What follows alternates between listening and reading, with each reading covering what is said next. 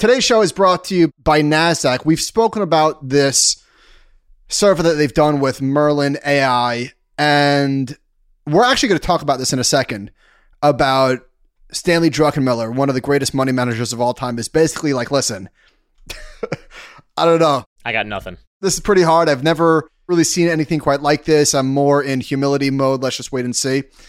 So, one of the questions that they asked, and this was advisors, and they said, which best describes your investment style? 415. So, basically, it looks like around two thirds. Well, let's check my math. I don't want to misquote the data. Two thirds said right. asset allocation with buy and hold. Two thirds said asset allocation with a buy and hold philosophy. The other third said dynamic, tactical trading, and opportunistic. You think that's a pretty good way that if you had to break the market itself down like regular investors, do you think that's pretty close to that? Or do you think there aren't that many buy and hold investors? Oh, oh, oh! I was going to say the opposite. I was going to say the market is maybe dominated by buy and hold investors, but you think there's more? I don't know. I think one third of like momentum based dynamic. I mean, listen, you're not going to call a lot of these day traders like dynamic, tactical, whatever, because they're just flying by the seat of their pants. But that seems pretty. For advisors that are being tactical and trading, and this is not that any environment is easy, but this is particularly brutal. I guess because if you label yourself as such, you better be killing it right now. If you say, listen, a buy and hold approach was terrible for us for 10 or 12 years because that's not our style. If you say, like, we need volatility and we need markets to move fast, we need all this stuff to happen, you better be crushing it right now if you didn't handle things during that buy and hold phase. Yes, good point. So we'll link to this in the show notes. This survey is from NASDAQ in conjunction with Merlin AI. Welcome to Animal Spirits, a show about markets, life, and investing. Join Michael Batnick and Ben Carlson as they talk about what they're reading, writing, and watching. Michael Batnick and Ben Carlson work for Ritholtz Wealth Management. All opinions expressed by Michael and Ben or any podcast guests are solely their own opinions and do not reflect the opinion of Ritholtz Wealth Management. This podcast is for informational purposes only and should not be relied upon for investment decisions. Clients of Ritholtz Wealth Management may maintain positions in the securities discussed in this podcast. All right, Ben, let's officially start the show with a sentiment check. Well, we're officially now, I've been waiting for it because I care about these levels. Yesterday, or what Monday, levels? there are no fundamentalists in a bear market. No, no, no, I'm not talking about technical levels. I'm saying we officially reached bear market level. It wasn't just like 19% and change. On Monday, the stock market finally closed in a bear market. By my calculations, if we're saying 20% is the bear market, this is the 13th official bear market since World War II. 13th. 20% or worse. I mean, there was a handful of 19 and change.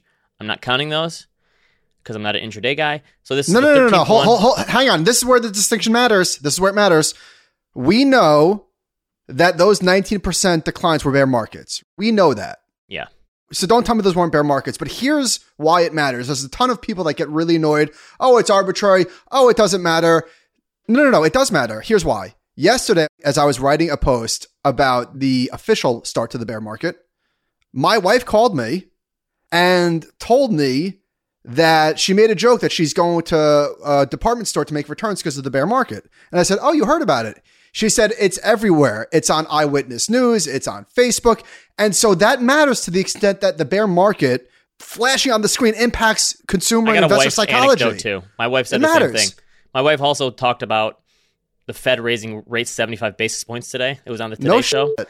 I guess. Oh, the Today Show. Yeah, yeah. I mean, it's inflation and bear market, and rates are going higher, and not good, as someone I know once said. Not good. Well, really not good. From Friday to Monday, the two year treasury moved 50 basis points, which is a move that has only happened. The only other times in the data set that I was looking at that that's happened was during the great financial crisis and during the extreme inflation of the early 1980s. So maybe like the crypto stuff, which we're going to get into later, is all like totally a sideshow compared to what actually matters, not just to markets, but to Main Street, is interest rates. Hey, positive spin. Savers are finally not It's being too punished. no, I'm kidding. Savers are not being punished anymore. Just everyone else is. So here's another couple anecdotes I heard. So from let's call it 2008 to 2012 ish, at least, there was a lot of in this economy, like people really saying like, and in this, I'm going to do that in this economy. And then from 2013 on, it was kind of people on finance Twitter would say it as a joke, like, oh, I'm being ironic in this economy, even though things were getting better. I heard a few unironic in this economies this weekend from we had like a neighborhood block party. We had hanging out with some friends at the pool. I heard some people referencing in this economy. Oh, really? Is- like, give me an example. Talking about buying something or selling a house in this economy or that sort of thing. Like, selling a house in this economy? Are you kidding me? Like, this stuff happened so, so fast. We're going to get into like mortgage rates and stuff later, but I agree with you on the bond market thing. The bond market stuff is so this is as of this morning from Bloomberg. Two years trading at 3.4%. And you said it's up like 50 basis points in like snap of a finger. The 10 year is basically the same. The 30 year is lower than the two year. And the five year is a little higher than the two year, but the two year is higher basically than the 10 year or the 30 year. So why could this happen? I think a simple explanation is like, listen, 30 years is so far away. I'm pretty confident that everything will be fine, that the USA will pay me my interest rate and my money back when the time comes. But two years, five years, I don't know, man. I don't know. Like things are pretty dicey. So that's maybe an oversimplified explanation of why investors are demanding a higher interest rate for two years than they are for 30 Here's the years. explanation. The bond market so far doesn't believe that inflation is going to stay here for the long term, but it does think for the intermediate term it's going to be here. Here's the other thing though.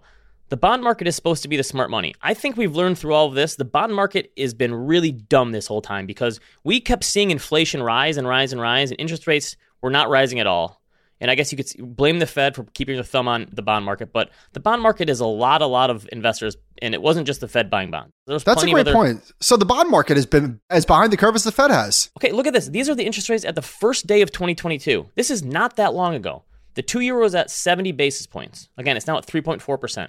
Five year was at 1.3%. It's now at 3.5%. 10 year was at 1.6. It's now at 3.4. 30 year mortgage rate was at 3%. January 1st, 2022, 30 year mortgage is 3%. Now I saw readings this week of 6.1%. This happened so fast. And I honestly think that this is getting away from itself, like or getting away from the Fed. Here's the other crazy stat. Why don't we have portable mortgages? Sorry, finish your thought. Long term bonds right now in this drawdown are underperforming the NASDAQ 100. Really? Long bonds from their peak are down 34%. The NASDAQ is down 31%. Wow. Don't what you dare look at Y coup- charts. You leave me. You believe me. No, zero coupon is. No, I'm looking at zero coupons. Here's my thing. We've talked about this before that at the time in the late 70s, early 80s, when Volcker raised rates to 20%, he was a villain. And in hindsight, he's looked at as a hero because inflation went on for way too long back then. I think Powell is going to be a villain in real time. And if he throws us into a nasty recession, he's going to be a villain in hindsight too because they underreacted at first and now I think they're overreacting. And I think the Fed is going to look like, You think they're overreacting? Well, don't you think they went from underreacting to like No. things are getting away from them right now. The bond market going up that much in that short of a time period and them playing catch up with inflation data, like it seems to me based on the stories that the Fed kind of freaked out after Friday's inflation data. Shouldn't they know all this stuff? I don't know. It seems to me like right now, yes, I think the Fed is overreacting. I think that they're letting mortgage rates go from 3 to over 6 in 7 months. The stuff is going to break. What do you mean letting? How did they let that? You don't think that the moves in interest rates right now in the bond market are all because of the Fed saying they're going to raise rates and then we're going to do a surprise 75 basis point potentially, or people are talking 100? Like, this is all the Fed. You don't think so? You don't think the, all the market's moves are because of the Fed and inflation? Hang on a second. I think the Fed went from one side of underreacting. How are they to- doing too much? I think the market is tightening ahead of them, saying that they didn't do enough. No, well, because the reason two year yields are rising so much, the two year yield just basically priced in a an extra 50 basis points for the Fed. That's what's happening is that the market is doing it for them. But if the Fed said, wait, let's pump the brakes a little here, we got a war going on in Ukraine. Us raising rates 100 basis points is not going to stop that war. I think they're overreacting. That's where I'm putting this as. I think we're seeing an overreaction from the Fed and they're freaking out about what's going on. You mean the 75 basis point hike, assuming that we get that tomorrow, that will be the overreaction. You think they should have stayed the course at 50? I think yes. I feel like they're trying to play catch up. I think they went from underreacting to overreacting. You can't have rates rise as much as they have this fast without something breaking. I think something's going to break, and I think if it happens, it's because of the Fed. Well, well, that's a big statement. What do you mean something's going to break? What do you mean? Okay, well, I was going to get into this later, but let's do it now. So go to the real estate section. No, no, no. Hold on. Before we get to there, I just want to finish one point on the sentiment stuff, and then we'll move to real estate. Well, we'll get to it later, but Get to what later? I don't think you can have interest rates go from 3% to 6% in mortgages or 1% to 4% on treasuries and not have something break. Well, the housing market is going to freeze up. I don't think That's that's, what I mean, like- stretch. I think it's happened so fast. I don't think people have wrapped their minds around how quickly rates have risen, especially coming from the low level where we're at. Obviously, the same thing happened in the pandemic where they went down too much. And now we're seeing that snapback action. I don't think people have wrapped their heads around what this means in terms of rates being higher. If you are considering selling your house, this definitely changes the equation. If you're in a mortgage rate under 4% and you're thinking about selling your house and getting a new mortgage rate at 6%, you're not doing that unless you That's have the thing. There's probably going to be a buyer's strike and a seller's strike. And then it's going to be like trading penny stocks for houses. Like there's going to be No bids. nothing. Yeah. Yeah, it's going to be a thinly traded market. And obviously, the housing market wasn't healthy before, but now it's going to be even weirder, I think. And I don't know what that means. By the way, zero coupon bonds, ZROZ is the ticker. Down, what, 50%? 47%. These things came out in November 09, and this is by far, by far the longest drawdown. Look at this chart from JC. This is very interesting. He's plotting sentiment versus positioning, and he's showing the University of Michigan consumer sentiment, and he's also showing the American Association of Individual Investors. He's showing their allocation to equities. And people are like, you're telling me that things are worse now than they were during the great financial crisis because according to consumer sentiment, investor sentiment, they are. And I think this makes sense. And I think it makes sense that we're way below what sentiment was in 2020. Here's why. In 2009, 07, 08, 09, if you were not flipping houses, there was a world in which you were relatively insulated from the financial conditions that were going on. Credit default swaps blowing up. Like the average person didn't really, that wasn't in their face. It wasn't something they were dealing with on a daily basis. In 2020, maybe this is a little bit of hindsight, but the Fed and the Treasury stepped in immediately and said, okay, don't worry. Like, we're going to put the economy on ice. We're going to get us through to the other side. I'm not saying it wasn't scary. It was. This time, everybody in the entire country, every adult in the country knows exactly how bad things are right now. Everybody sees it every single day. Every time that you go and take out your credit card to buy something, you feel how crazy things are. It's understandable. That's why inflation is so bad. Your wife, my wife, who are not financial people, everybody, everybody, everybody knows that things are breaking. This is interesting, though, because what JC is showing is like in 2008, positioning was way down for stocks, as was sentiment. Now, positioning is still up, but sentiment is down. This is like the stat from a couple weeks ago where people ask, How are you personally doing versus how do you think the economy and other people are doing? And people think other people are doing terrible right now. But people think themselves it's never been higher. In like the last five years, like how am I doing personally? I'm doing great, but everyone else in the economy is doing crappy. That's what this chart reminds me of. The other thing that this chart is showing is that for the past decade, one of the themes was there is no alternative. And with interest rates at 1%, the 10 year was at one and a quarter, one and a half, whatever it was, you're not going to take risk in the bond market. It just didn't make sense. But now there is an alternative to stocks. And I know bonds are getting killed, but 3% is much more attractive than one. And so maybe you will start to see equity allocations come down in favor of bonds, which is clearly not happening yet. Well, you can get 3% on a 12 month T bill now. It's crazy. Here's something else that's kind of crazy. I ran this today. Over the past year, the S&P is down 10% over 1-year period. The Barclays Ag, so think about your Vanguard Total Bond Market Index, is down 12%. Over the last year, stocks are outperforming bonds, which doesn't seem crazy until you think the stock market is down more than 20% this year. Here's another thing. So this is over the past year. Inflation is up 8.6%. Gold is down 4, S&P down 10, bonds down 12, Bitcoin down 40. Here's your hedges.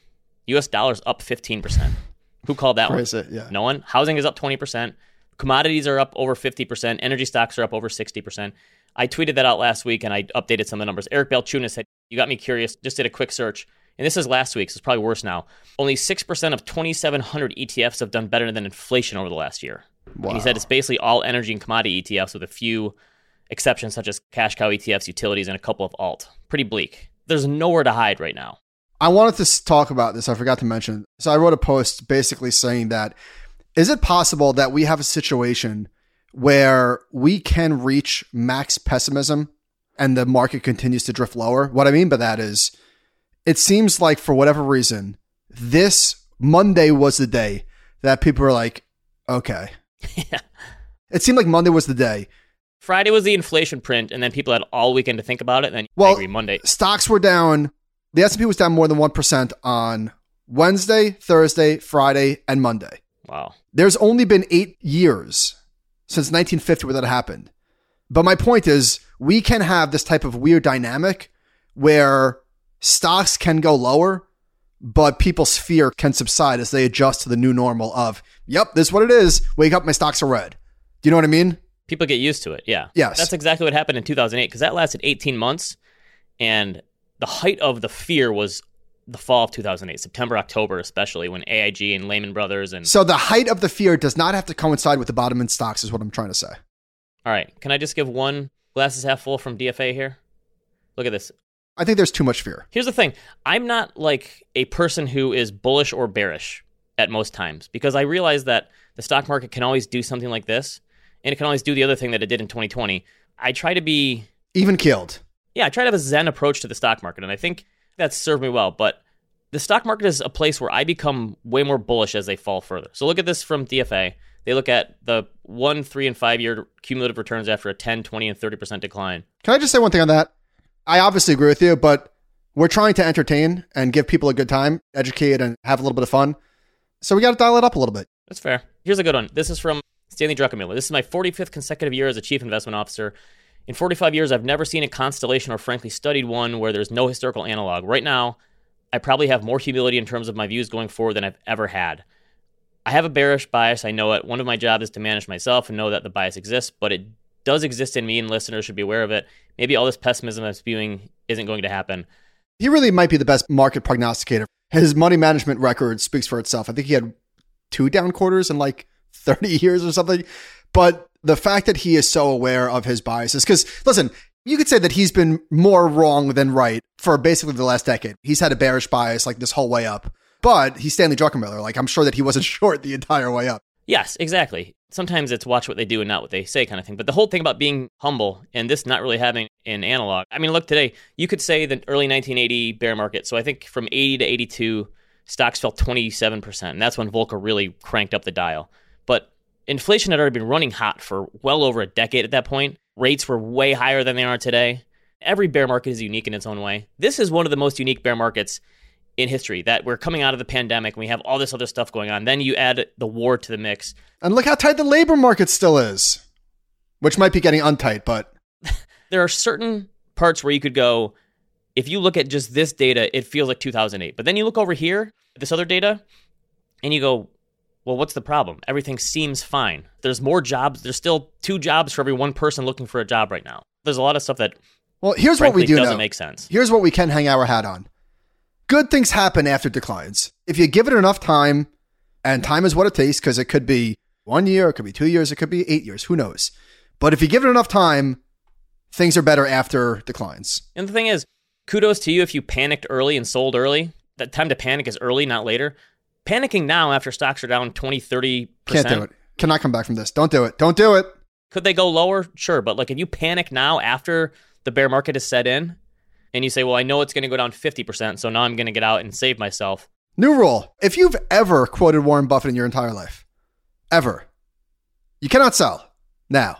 It's fair. If you ever read any of his books, how's that sound? This is glass half full. Small cap valuations are at a 20 year low. 20 year low.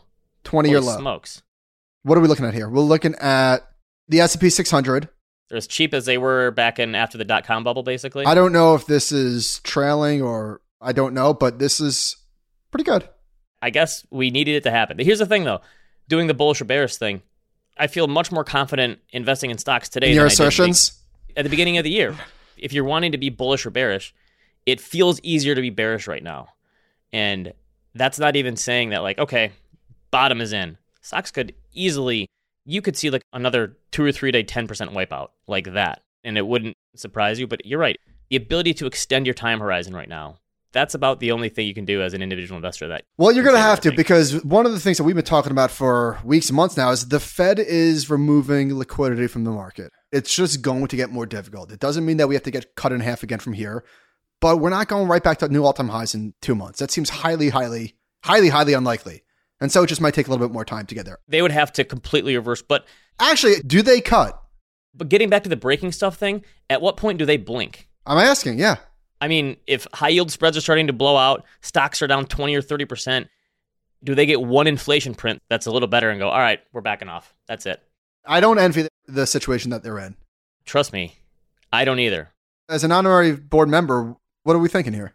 I feel like there's a little bit of they're the mom and pop investor people make fun of where they went from under to overreacting. I feel there's a little bit like that.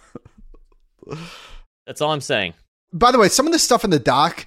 So we record the show usually what on Tuesday, hmm and so as I was looking through this this morning before, some of the stuff seems so stale. It feels like this week was like ten weeks in one. So I put this in. You remember like the inventory buildup stuff? When was that? It felt like that was three years ago with Target and Walmart. So all right, Bloomberg did an extensive report on this. Inventories rose forty-five billion dollars for companies on S&P consumer indexes with the market. All right, whatever. What we're looking at is basically Walmart, Home Depot, Target, Costco. Are you seeing? Robin told me, my wife told me that she's starting to get like email sales from Target like every day. Come buy our stuff. My inbox is full of J. Crew every day is the biggest sale of the century. Didn't it feel like sales were gone for about a year or so? You know who's not blinking? Tropical Bros. there I it can see it. I can see it in the back. Not seeing any sales from them. Here's my one piece of evidence for the Fed overreacting. So look at this. This is from the BLS. I think Sam Ro posted this actually. It shows the inflation by month going back to November 2021 of all these categories food and energy. Look at starting in March. I highlighted this for you. Make it easy for you, Michael. And then it shows the 12 month at the end. Look at energy and food starting in March. Obviously, inflation would still be high if it wasn't for the war. Are you about to strip this away? Are you a core guy? No, no, no. I'm not a core guy. I'm saying energy and food since March are like appreciably higher. And if I'm the Fed, I'm going to the president and saying, Do You want to slow this inflation down? Put an end to the war. We didn't start this war. There's nothing we did here. So we have to raise rates 100 basis points to slow this down, even though we have nothing to do with this war. I'm just saying, I'm not a war strategist. I'm not saying we should go to war and get a bunch of people killed. But are you surprised that there hasn't been one leader around the whole globe who's thought, well, wait a minute, this made things way worse for our citizens and the prices that they're paying for stuff? Why don't we all band together and try to put an end to this? Yeah, but think about how inflationary wars are. There's no political will to go to war right now. We have drones. We have robots. We don't need to put people there. I'm just saying, hey, I'm not a war strategist. All I'm saying is I'm surprised none of them have said like inflation again would have been bad before, but let's strip out the war. Would inflation at 6% now or 7% instead of 8.6, would people be feeling a little bit better about that if the war never happened? Nope. Okay. Probably potentially, but let's just say that did make it way worse, even if it was already bad to begin with. There's no doubt about that. So the U.S. average gas price is now over five dollars a gallon. Can I tell you what I'm doing? I'm changing my habits. I'm walking to my office. Walking to my office every day. How far away? Uh, a mile and a half. That's really more of an exercise thing than anything. The saving the gas is just cherry on top. Okay. Although a mile and a half of gas, it's not really burning much. On the Today Show a couple weeks ago, they were talking about here's how to save against high gas prices, and they said consider DoorDash instead of going out to pick up your meals. And I'm thinking, you know how expensive? Yeah, I don't. I don't think that's gonna help. Anyway, Obviously, that producer of that segment has never ordered from DoorDash. So let's talk about this. Gas stations aren't making the profit you think they are. This was on the cover of Barron's over the weekend. does anyone really think gas stations make a profit? I would assume everyone assumes it's the oil companies, not the gas stations. I mean, have you been into a gas station store before? It's not like they're the nicest places in the world. Uh, that's a good question. I don't know. Somebody had a good quote that gas stations are the minnows in the gasoline food chain. So they broke down like where the price increases are coming from. So marketing and distribution, which includes getting the gas to stations and selling it, accounted for 12% of the price of each gallon of gas. Refiners accounted for 18% of it. The supply shortage around the world accounted for 59% of it. The people that are really making out like bandits and there's a bunch of great charts showing like profits versus retail prices. And the higher the prices, the worse it is for the gas stations, the TLDR. It's the refiners. Refiner margins are up 98% year over year. Jeez, I saw a tweet this morning that was something like, "It's a good thing we decided to invest all of our money in energy infrastructure now that rates are higher instead of the 12 years we had of zero percent rates to invest in." Yeah. Easy to play Monday morning quarterback on that. This part of it I thought was the most salient point. To the public, confusion about the different roles of oil producers, refineries, and gas stations is understandable. So, the largest oil company in the US with substantial production and refining businesses, in addition to 10,000 stations in the US, have the name Exxon or Mobil. However, Exxon doesn't own them. The company sold its gas station business in 2008 and now contracts with third parties that use its branding. I guess that just shows that there is no money in gas stations, I suppose. They gave some numbers about how much they're making, and it's these are not necessarily cash cows. So I'm saying if Exxon's still making a ton of money, them getting out of it was like that proves it, I suppose. Yes, exactly. That's exactly right. I mentioned that I get more bullish when stocks are falling. Crypto is a weird market where I get more bearish on it the further it falls. It's such a bizarre market in that way that it feels like it's going to happen more during a bull market than in a bear market. So for me, It's pure momentum, right? it's the total opposite of the stock market. I don't lose confidence in the stock market when it's falling. I actually think, okay, this is a good thing. Expected Well, because- rising. The stock market is ultimately governed by earnings. Like zoom out and the market will follow earnings.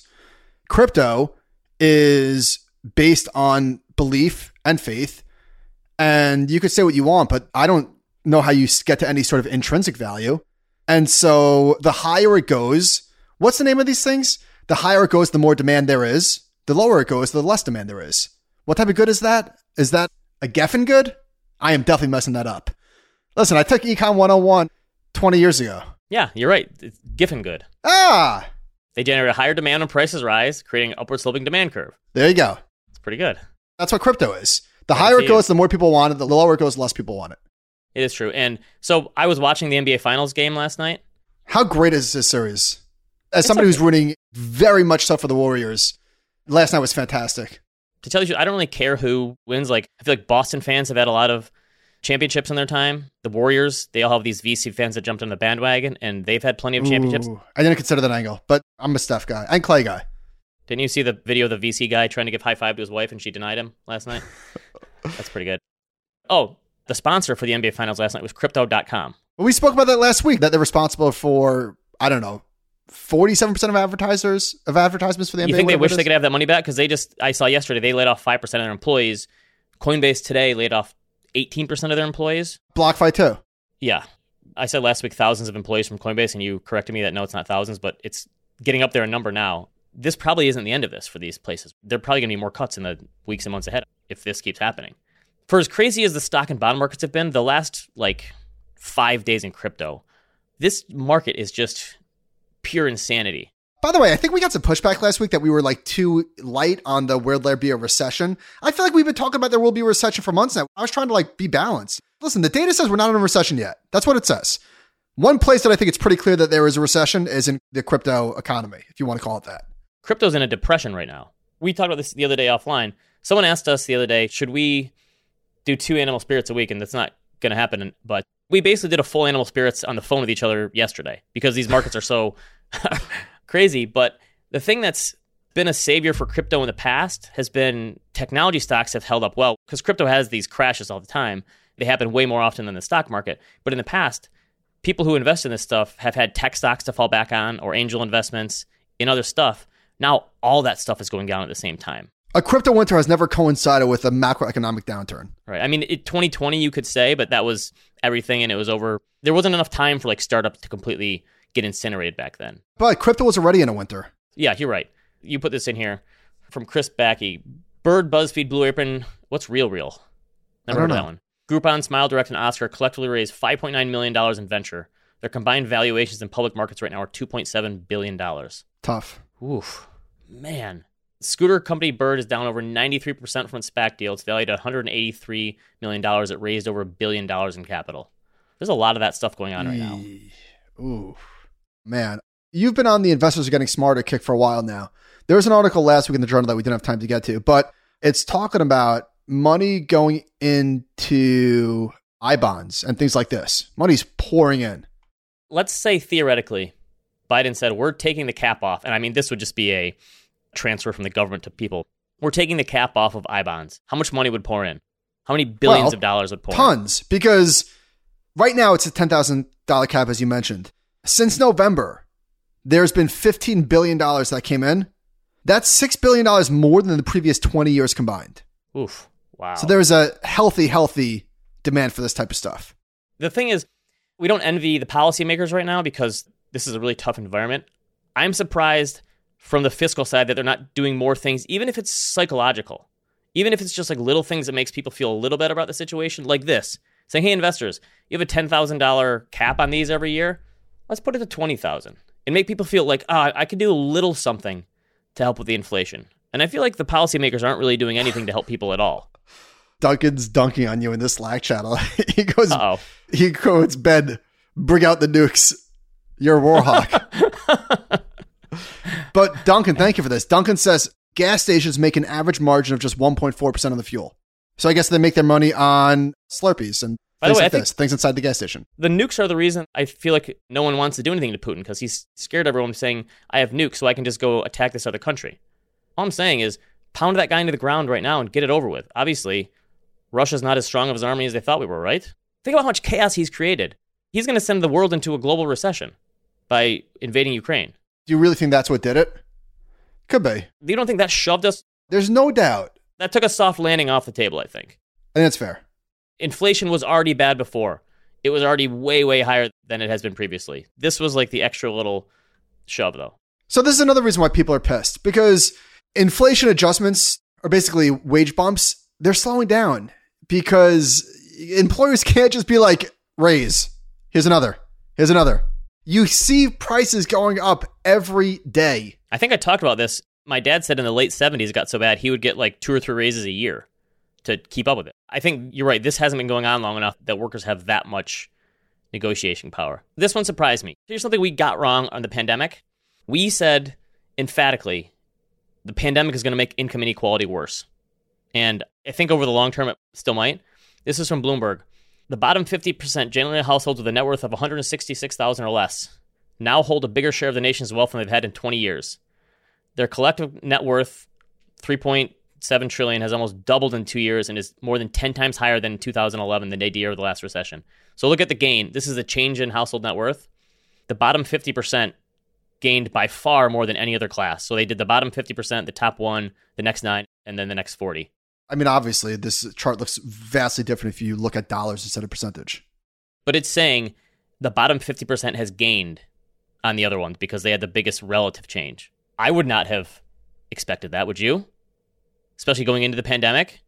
I don't think so. All right, so let's talk about real estate where things are changing rapidly. All right, this one is crazy. This is Eric Finnigan said, had to update this one today for today's 6.13% mortgage rates.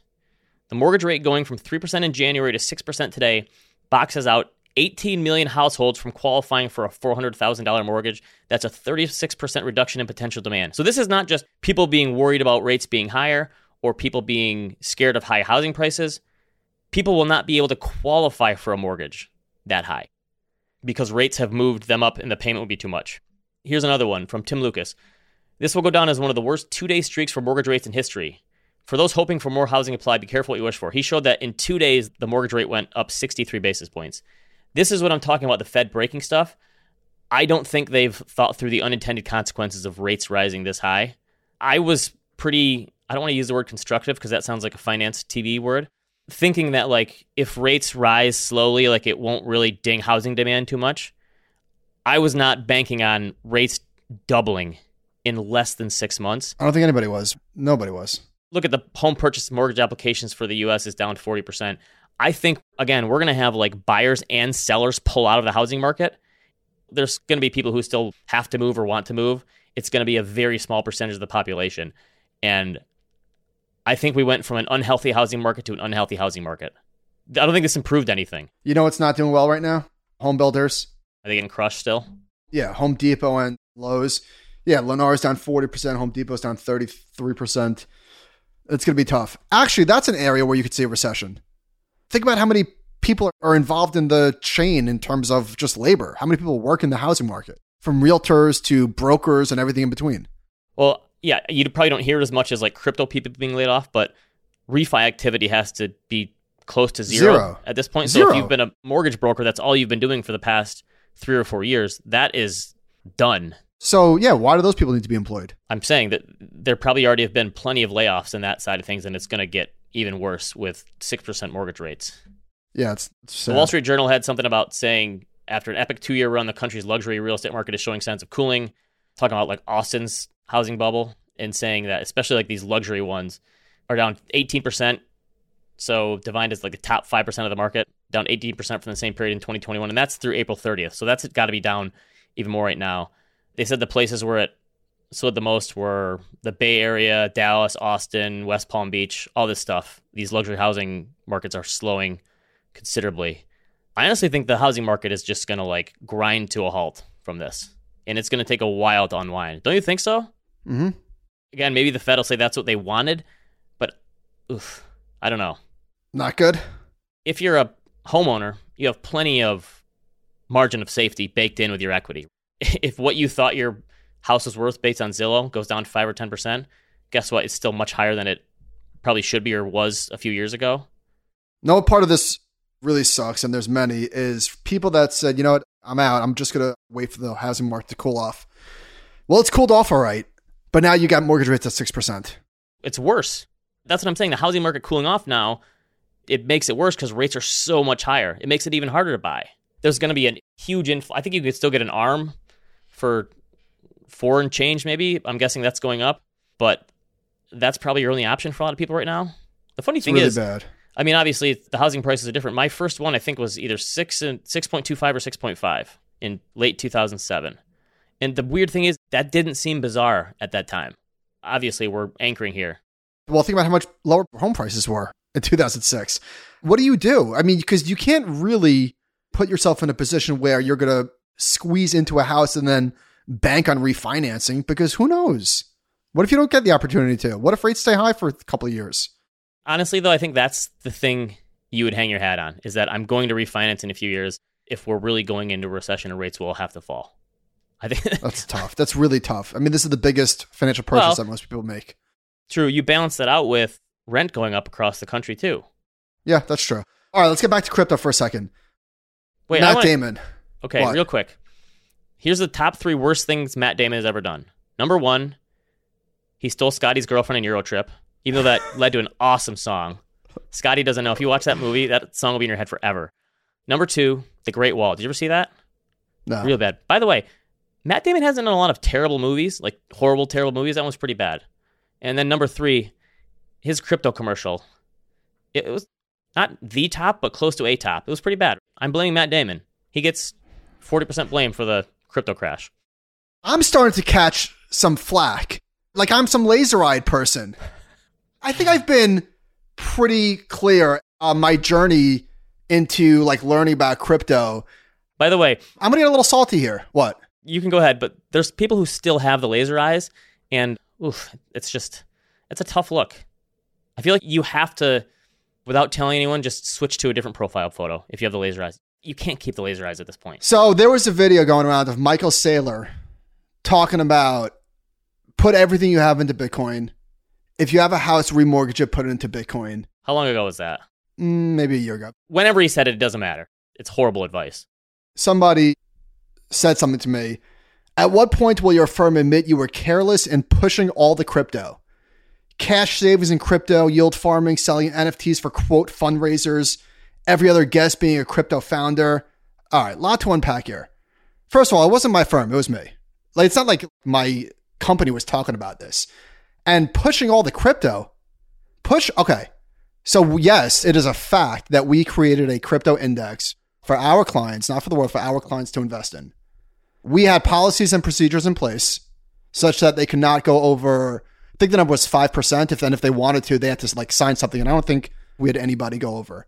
Our average investment for our clients was, I think it was one percent, maybe two, something like that. I don't think that part of it is fair. And yield farming, I never yield farmed. I don't know how to yield farm. We talked about stable coins. I'm sure we spoke about it. And yeah, we had Zac Prince from BlockFi on a bunch. Who else did we have in the crypto world on our show? We had Meow. Also, anyway, that Animal what? Spirits NFT is still holding its value. yeah, great store of value. So we'll get to that in a second. I think we were pretty transparent with the risks inherent in stablecoins. We never pushed anybody into 20%. Obviously, we thought that was bullshit, all the Celsius stuff. I told the audience when I sold my stablecoins and what I did with that money. I take umbrage, sir. Also, the irony other thing- the person that was tweeting at me is definitely not listening to this. We've but always said if you really need that money, you don't keep it in stablecoins because they're risky. And even Zac from BlockFi said, listen, if you need that money for something, it's not like saving for a boat. Don't keep it in stablecoins. He said that, the guy who owns the firm and runs the firm. I never said that like Bitcoin's going to take over the world or laseride or few or inflation. Like we never did any of that. I think we were always pretty transparent with the risk involved. And listen, I personally owned way more crypto than I would care to admit at this point. But I'm a big boy. it's not like these risks were blind to me. I knew what I was getting into. And And we've said, personally, we do this stuff after we max out our 401k and our IRAs and our 529s for our kids, and then a tax brokerage account. And then we speculate a little bit in some of this stuff. so We've been pretty come on now. consistently to tell people that. And then last thing, quote fundraisers. Hey, jackass, we literally raised, I think, $100,000 for No Kid Hungry. So don't quote fundraisers me, sir. Anyway, We actually gave money away. Yes. all right. back to the thing about this stuff making more sense in a bull market than a bear market. This Axie Infinity was like a, this wonderful story that people pointed to, saying you can play this video game and earn a living. Bloomberg had a story. Basically, it's gone. It was all kind of high prices. It's lost forty percent of its daily users. The coin went from forty cents to one point eight cents or something. AXS, which is like the token, I guess, went from 165 to 56. Who knows what it is now? Basically, I think hackers robbed a bunch of it it's another one of those things that it was kind of a cool story for a bull market. That's what crypto needs is obviously it's survived all these bear markets, but a lot of the use cases have not. So crypto is an ongoing experiment. And I'm not embarrassed to admit that I still think that digital currencies, internet currencies are still a part of the future. But obviously, who knows? Maybe that won't be the case. I still think it will be. But obviously, obviously, I can be And obviously, wrong. it's still I a can be wrong, very- which is big deal. I've always looked at it as something like a venture sort of startup investment that has liquidity. And if your startup investments in technology companies had liquidity, guess what? They would fall 80 or 90% every few years too. It's the same deal. Switching gears. Survey of the week. Carl Quintanilla tweeted, work from home fatigue may be setting in. The latest one of our survey, this is from Bank of America. The percentage of respondents that prefer to work from home was down to 68% in June 2022 from 92% in March. Uh, this makes sense to me. How about this? It was fun while it lasted. I think there should be a difference between work from home and remote work. Maybe that's the deal. Like I could work from home. I work remotely, but I work in an office. I just don't happen to work in the headquarters in New York. So I think that's the bigger deal for a lot of people is can you work from any city and then use a WeWork or whatever shared working space? Am I getting bullish on WeWork again? no, I don't think I ever was. But I think there has to be a distinction there. If I worked in my literal house, I would get sick of it. I would need to leave. Kind of makes sense. Let's move on to recommendations. Ben, you go first. No questions today. By the way, we, Yeah, we we're, going mentioned long, we're running long. we mentioned that our inbox of questions from listeners is kind of a sentiment indicator because it's oh, fallen Oh, off a right. cliff. Like the last two, we were getting question after question, and way more questions in a bull market, which is kind of surprising. But we think it's because this bear market has lasted a little longer. That antipathy thing that you mentioned, where people like at this point are kind of wanting to not worry about it or rehash it in some way. Yeah, you know what's interesting? We haven't received really any panicky emails, which I guess makes sense because what would somebody possibly email us? Hey guys, I'm freaking out. right? yeah. But yeah, our inbox has been pretty dry, which is a good point. All right, Ben, what do you got? let's see. Stranger Things, we finished. It was season four. I gotta say, like the first season was awesome. The second season was terrible. Third season was good again. I was pretty sick of it at the beginning of this season. The episodes are all way longer. The kids are like 30 years old now. They're not as cute as they once were. And the first like three episodes, I was like, oh, I'm just doing this. It's like a sunk cost, but I can't get myself to give it up. And then the finale was awesome. And Oh, it yeah? brought me right back. Yeah, it- like the whole season I thought was just kind of subpar. The finale was really good. They really landed the plane. They're releasing two more episodes for it in July. I thought that was it. Then I learned they have another season coming out. Are you out? Are you out for the last season? I don't watch the show. Yeah, we'll see. It's an investment at this point. I've made an investment. It's hard to sell now. I finished We Own This City. You recommended that to me. A bunch of people did. I would put it in the good, not great category. I'd say Okay, I loved it. Jon Bernthal playing, what was the guy's name? Wayne? Wayne Jenkins. All timer. He was a great character. The show, I thought like three out of the six episodes were a little slow. The first two, they introduced too many characters, and it was like, wait, who are all these people? But I thought it got great. And what I loved about it, honestly, what put it over the top for me is only six episodes. Yes, it was also a very powerful story to show how like incentives and misplaced how things can totally get out of hand, and the fact that it was a true story is also kind of scary. By the way, I would watch a fictionalized version of him in prison, like running the prison yard. Would you not watch Yeah. that? Yeah, he was a great character. All right, finished Barry this week. Just has to be like the most unique show on television. It's a completely different show than it was the first two seasons. I enjoyed the first two seasons more, but I think I'm more impressed with this season. Like it was just really, really well done. It's one of my favorite shows. Very good. I did a couple of oldie comedies this weekend. Knocked Up was on the rewatchable, so I rewatched that one. It's So too long, good. but like the first hour or so. By the way, there's so many movies like that from the 2000s that the first half to two thirds of the comedy are way better than the end. And then, do you know what year Meet the Parents came out in? 98? I heard Ben Stiller on a couple of podcasts and he's talking about Meet the Parents. Came out in 2000. 2000. Okay. That movie still holds up. I love that movie. I mean, there's some of that stuff that probably be problematic these days, but it really, really holds up. Who asked Ben Stiller, how's your portfolio? Owen Wilson. That's Owen Strong. Wilson? Okay, I wasn't sure. strong to quite strong. Ben, last week I was speaking about like, has anybody had a better run than Tom Hanks from 92 to 95? Judd Apatow's run is pretty ridiculous from 04 to, I don't know, 09 maybe? Starting in 2004. He did Anchorman, 40 Year Old Virgin, Talladega Nights, Knocked Up, Superbad, Sarah Marshall, Step Brothers, Pineapple Express, Funny People. It's a pretty good run. Pretty good. I'm still reading his new book. It's not bad. Anything else? No, do you want to give us your Jurassic Park thoughts? Oh my God. Okay. I, like many young boys that saw that movie when it came out in 93, 94, was absolutely taken. By the way, the first movie was so big, a reporter from our local newspaper interviewed my mom and all of us kids when we walked out of the movie to ask what we thought about it. Oh, When It was in the paper the next day. I actually didn't even really like The Lost World, but I loved it. Same thing with Jurassic Park 3. Like, if it's on TV, I'll throw it on. Just I love seeing dinosaurs on the screen, even though I didn't really care for those movies. I thought the first reboot was good. Fallen Kingdom was less good. This most recent one should not have even existed. It was a really bad story, bad writing, bad acting. The dinosaur scenes were just okay. And it was two and a half hours. And it made me sad. I thought the previews looked good. Everybody involved should be ashamed of themselves. That's pretty strong coming from you. This seems like the kind of movie you would like, even if it's a bad good movie or good bad movie. I don't even know if it was entertaining. I mean, I guess there was some decent parts. I was like, all right, it's enough already. I kind of want to leave. It was long. It really sucked. You know what else kind of sucks? Obi Wan kind of sucks. I know we spoke about this, but like Star Wars has completely lost its way. And one take that I have is that Darth Vader is a legendary character. He is meant for the big screen, and seeing him on a TV just cheapens the entire experience. I'll watch it because it's only six episodes, but it sucks. I think this is my last Star Wars series. Well, I don't know how you can have nine movies and then Yeah, five different much. TV series and not run out of stories. It's too much. So I said last week that Netflix ruined everything, and this is maybe an example of it, the algorithm going overboard. But you could also say that maybe we just love to complain because there's a lot of good TV on right now. It really is. There really is a lot of good TV. We finally finished Pachinko last night, and then I got a note on my phone that lists all the TV shows that I want to catch up on. I have like 15 shows right now I'm trying to catch up on. Here's what Netflix did do good. I loved Hustle, the new Adam Sandler movie. So I was expecting junk because his Netflix movies have pretty much stunk. But I really liked it. If you're an NBA fan, you'll love this movie because he's a scout for the 76ers. There's a ton of NBA people in the movie. The acting was good. The story was good. Yeah, predictable, whatever. I really enjoyed it. I was not expecting much. I really enjoyed it. I did finish Days of Thunder. You know John C. Reilly's in that movie? I think it's his first movie. Okay, I don't remember that. It's been a while since I saw it. All right, that movie sucked. I was like, you know what? This might actually, yeah, yeah, it's, it was terrible. Okay. That's also Tony Scott.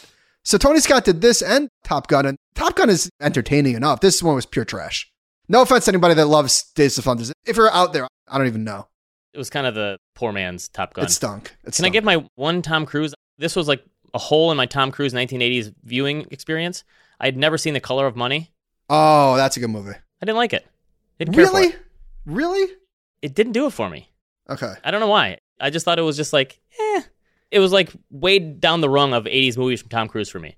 The biggest hole Paul in my Newman was good. I didn't see Born on the Fourth of July. Okay, that's what he should have won his Oscar for. I gotta watch that. It's a dark one, but it's been a long time since I've seen it. I thought that was like his Oscar one that he didn't win. Okay. All right. This is a week. Yeah. Here's the thing. We're gonna get through it. We always do. Might take a little longer than previous times. Who knows? We'll see. Is the Fed going to blink? What if the Fed backs off and the market's like, now you're really dead? if the Fed backs up prematurely, the market's like, you idiots! And the market sells off harder. I think the market is punishing the Fed right now. And I think the market is going to push the Fed to tap the brakes. So we went from savers are being punished to the Fed is being punished. Title of the show right there. The Fed is being punished. I was literally writing that in as we spoke. All right. If you have any questions, comments, hate mail for Michael, animalspiritspod Hate mail? What did I do? I'm just Oh. kidding. Pushing crypto. Good God. Animalspiritspod at gmail.com. Yeah. It was a little overblown. I mean, I'm not a, I was never a laser eyed person. Stop it. Stop it. Don't blame me if you lost money in crypto. I lost money too. You said, listen, I'm doing this to learn and understand the space. And And speculate. wait, one more thing on crypto. It is kind of crazy that prices are basically back to where they were at the peak of 2017. That's kind of crazy to think about. ETH did. ETH round trip to the peak of 2017. Bitcoin's not quite there yet. It'll probably get there. Oof, that's wild. Anyway, talk to you next time.